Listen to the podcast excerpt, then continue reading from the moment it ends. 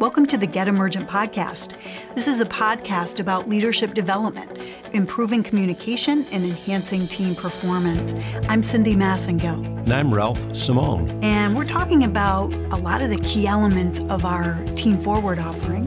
Team Forward is a performance based team development process. And today we're going to talk about why people don't speak up and how that impacts or impedes the performance of a team.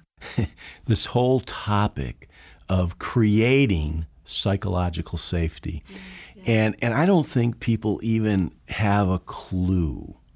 Uh, I think there's a lot of unintentional consequences about how we show up as leaders, how we show up as subject matter experts, that defeat the purpose of bringing a team of people together to get as many ideas on the table as possible. I had a conversation uh, a couple months ago with a senior leader. He's invested quite a bit of resource into leadership development for their his top team. And he's concerned that he, that people still are not speaking up, mm-hmm. that he's not getting the result. You know, he was thinking the more I put into leadership development, the more I strengthen my team, the more culturally the organization as a whole will feel more comfortable in speaking up, sharing ideas, sharing differing perspectives, and he's not seeing that. And I I was really intrigued by that. And as you know, one of the books I, I've recently read is by Amy Edmondson. It's called Fearless Organization. And she's done significant research on this topic of psychological safety. Well, and if you had to net out a couple of her key points, particularly ones that would be relevant to this situation that you just described from a client, you know, what would be one of them? Well, you know, first I'd point to some of the things around the impact of not having psychological safety, right? Mm. So we're not addressing issues fast enough. So issues actually drag on, they're not being addressed head on. We're slow to innovate. Mm. So, especially for technology companies, engineering companies, there's the possibility of innovating faster. And, and last, overall performance of entire organizations are hindered. It's slow. It's, you know, imagine that if you could address this psychological safety issue, all organizations could actually perform faster and better. So it impacts agility. Yeah, yeah. It impacts agility. And and so we want to really be intentional about how we create these conditions, not just in meetings, but throughout our culture where people can speak up so we have as much information as possible when we need it to make decisions, to be agile, to turn on a dime. Mm-hmm. So I, I want to hear what you would say to this. So she, in her book, she defined psychological safety as an environment where people feel safe and almost obligated. I love that word obligated to speak up candidly about ideas, questions, concerns. It's a combination of trust and respect. What do you think of that? I love it. And, and I think I would add not only trust and respect, I would add vulnerability. And yeah, this good, idea good. that there's less uh, vetted or less filtered discussions. And, and so people are less measured, they're less careful, and real stuff is being put into play faster. So now we can solve it. And, you know, it's interesting because sometimes I, uh, uh, you can be too unfiltered, and, and I, I, do understand that, but I don't think that's the case. Or, or you can seem too unfiltered if you're working in an organization or an environment where the, the psychological safety doesn't exist. And mm-hmm. uh, I think we need to make it safe for people to uh, communicate what's getting in the way of them performing at a higher level. Well, you know, I'll give you one example. I've had this personal situation where I felt like it was unsafe to speak up because I didn't want to tell the vice president of the organization the bad news. It, and it was real news. And it was news that he would not want to hear because of his reaction. Well, this connects very strongly to emotional self awareness and emotional self management, part of the work that we do in emotional intelligence. As leaders, as subject matter experts, as people who are participating in meetings, we need to be mindful of how we respond. Mm-hmm. You know, we want people to bring us bad news. We want people to bring us information that will allow us to make better business decisions.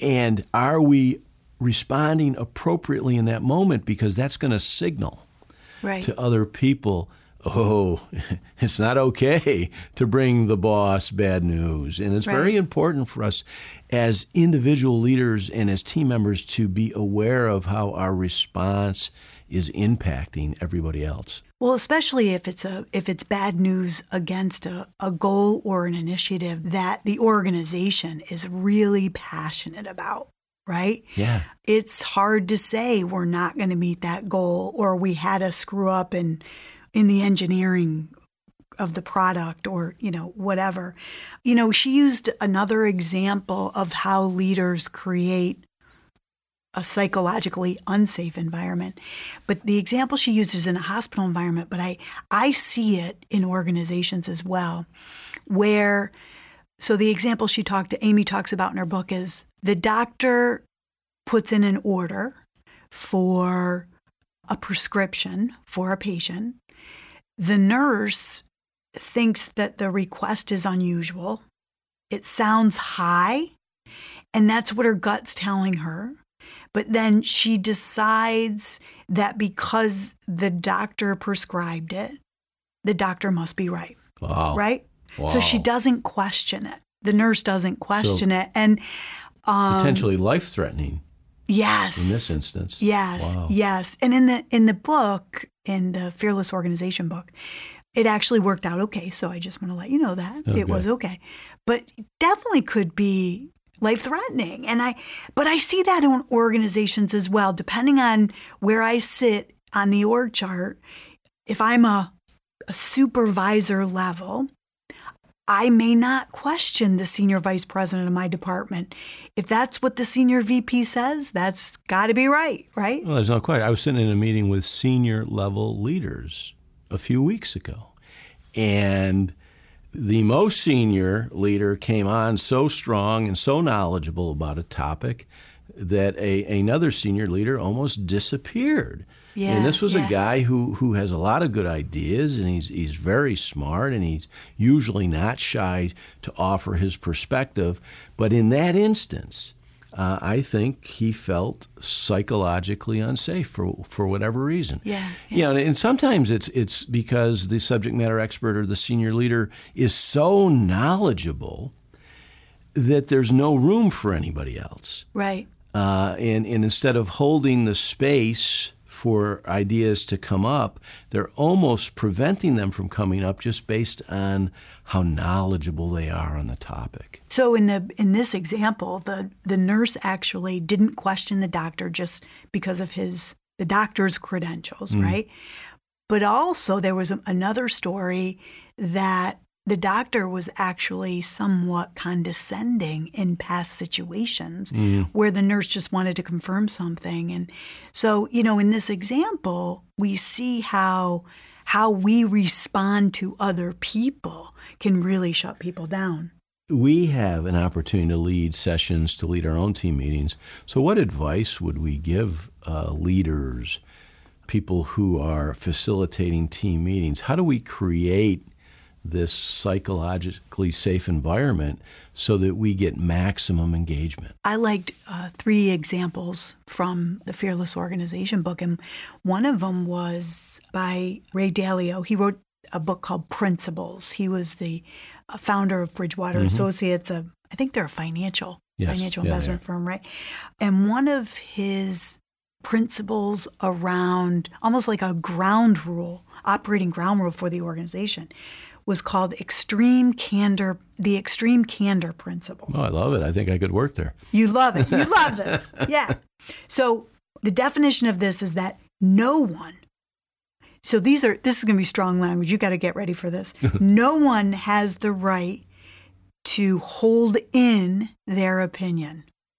No one has the right. So it's, your, princip- it's your responsibility your, to speak up. You owe it to your colleagues yeah, to it. to express your thoughts and ideas. I love it. I love it. And so, so you know, imagine that it isn't an option to not speak up, right? So that's one of the things that, you know, you might tweak that a little bit, but I I love the idea that you're creating the conditions in the entire organization that no, you I know you have a different perspective. There's no question about sharing it. You owe it to us to share it.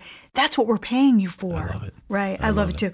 Um, Eileen Fisher, so she owns a retail company, clothing line, and I think some other things too. But her advice is be a don't knower. Well, it reminds me of one of the most powerful declarations a leader can make is I don't know. Because that creates the space for the knowing to emerge. Right. It creates a space for other people to add their voices. Yeah. And and I think, you know, we don't really know anything for sure. Mm-hmm. And that doesn't mean we don't have strong ideas, but we're looking for the strong ideas from everybody. She goes as far as to not use square tables in a meeting because people will leave the head chair open for her. Perhaps I shouldn't say this, but I mean, most board rooms are not psychologically safe. I mean, I, right, I don't yeah. know what architects I'm offending out there, and probably I'm not that worried about it. But we structure these rooms to be absolutely psychologically unsafe. There's a hierarchy. Yeah, so, right? so environmentally, you are impacting what doesn't get said just by the way in which you design the boardroom, right? So, creating like a round table where there's a little bit more of a level playing field and people unconsciously feel more comfortable and, and, and where you up. sit and where, you, where sit. you, sit. Now we we have, we're actually I'm going to uh, pat ourselves on the back on this. We're pretty good at this. Even when we were pitching a a large job recently, yeah. and we were in the boardroom, and there were eight of them and three of us, but we sat in the middle of the table on both sides, and it created, I believe. Uh, uh, more of a psychologically safe environment right. for all people to speak up our team, their team. And I think if you reflect back on that conversation, that was a magnificent meeting, not just because we got the job, but it was a magnificent yeah. meeting because of the exchange, the dialogue. Well, we, we could literally see each other. Yeah. You know, we had eye contact with everybody in the room. Well, and you can remember, I felt so psychologically safe in that meeting that when they asked us if we would give them feedback, you know, when they were getting in the way of the process, and I said, "You mean like right now?" Yeah. Um, I was very comfortable delivering that. Yeah, and because, they were comfortable receiving it. Yes, too. because we had done the work, and it was truly a, a psychologically safe environment to have that kind of exchange. So I want to share this other. I don't know if you've heard this or not, but have you ever heard of brain trust meetings that Pixar does? I, I, I have not. Brain trust. I'm kind of surprised. um, I had neither. So here's what they are. They're meetings for to provide candid feedback about projects, not people. So they bring in different stakeholders to offer suggestions about a project that Pixar is working on mm. to provide feedback, right? Now, they use the word suggestions. It's not a prescription. So have you ever noticed like if, if somebody gives you feedback, they almost expect you to take it and use it and apply it? So that's not what this is. It's it's Yeah, they think they're my doctor. Right. It's not a prescription, it's a, su- a suggestion. And they feel like with these meetings they're creating the conditions for people to fail, that it's that failing is part of learning and exploring. And so they have these these specific meetings where they almost practice being really candid with each other without the attachment to using the feedback or not. Well, think about what you just said. If you're going to have a psychologically safe environment, failing needs to be part of what we do. Right. Yeah, um, yeah. You know, that really it's more of a growth mindset. It, it's it's built on the work that uh, Carolyn Dweck did around mindset. Are we do we have a fixed mindset or a growth mindset?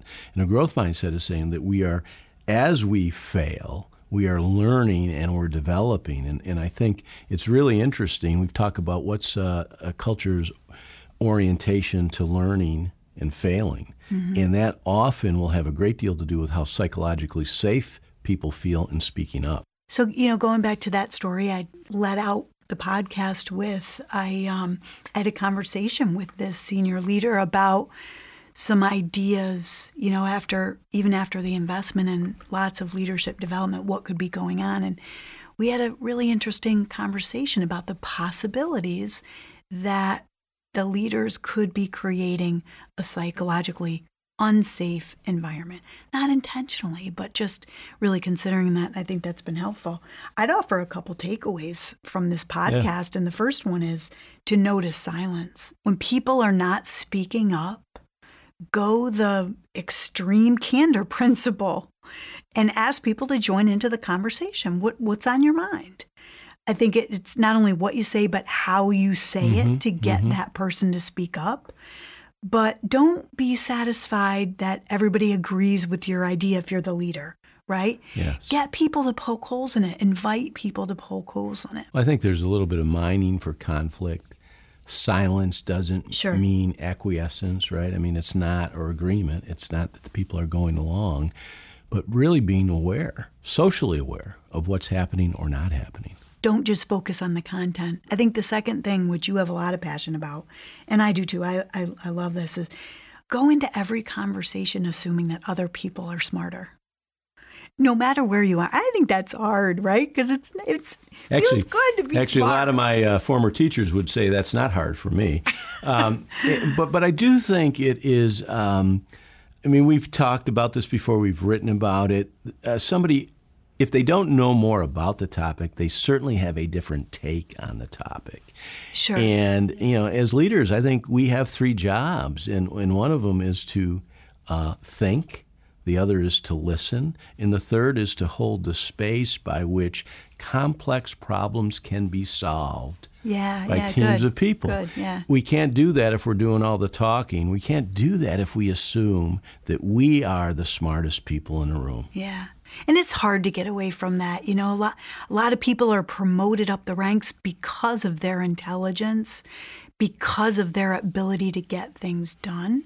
And it's hard. It's a new paradigm as a leader to allow the team to shine. Right? Yes, it, but but and in a psychologically safe environment and culture, we talk about that very challenge. Yeah, yeah. We would talk about that. Look at, I like to shine. I like to show off my stuff. I like to tell you what I know. So do I. But I recognize that sometimes that gets in the way of other people taking their turn and making it better. Yeah, yeah.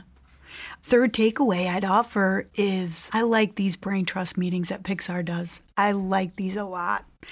I like the idea of doing, you know, the Army calls them well, when it's post work, after action review.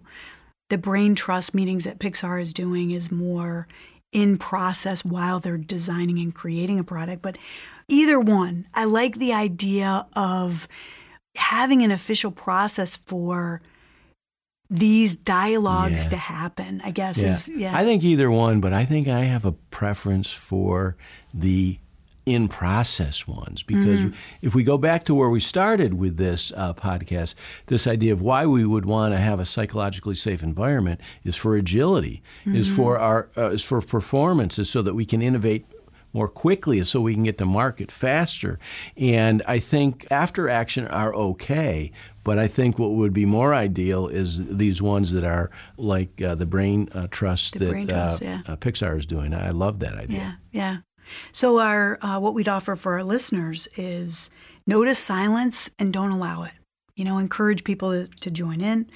Go into every conversation and assuming that other people are smarter and that their differing perspective will be helpful. Gosh, we could learn more. And last, steal this idea brain trust meetings. We love them. We love them. This is just one topic that we include in our Team Forward offering. What do you think? Well, I think uh, one thing I'd ask our listeners to consider is how psychologically safe are the meetings that they lead and participate in, mm. and to be really thinking about what they could do differently to enhance the level of participation and consequently performance in their organization. I mean, let's, uh, you know, kind of a call to action on this one because I don't think they need to wait to go to Team Forward to create these conditions in their environments. Great. Sounds good. So, for more information about Team Forward, go to our website, getemergent.com.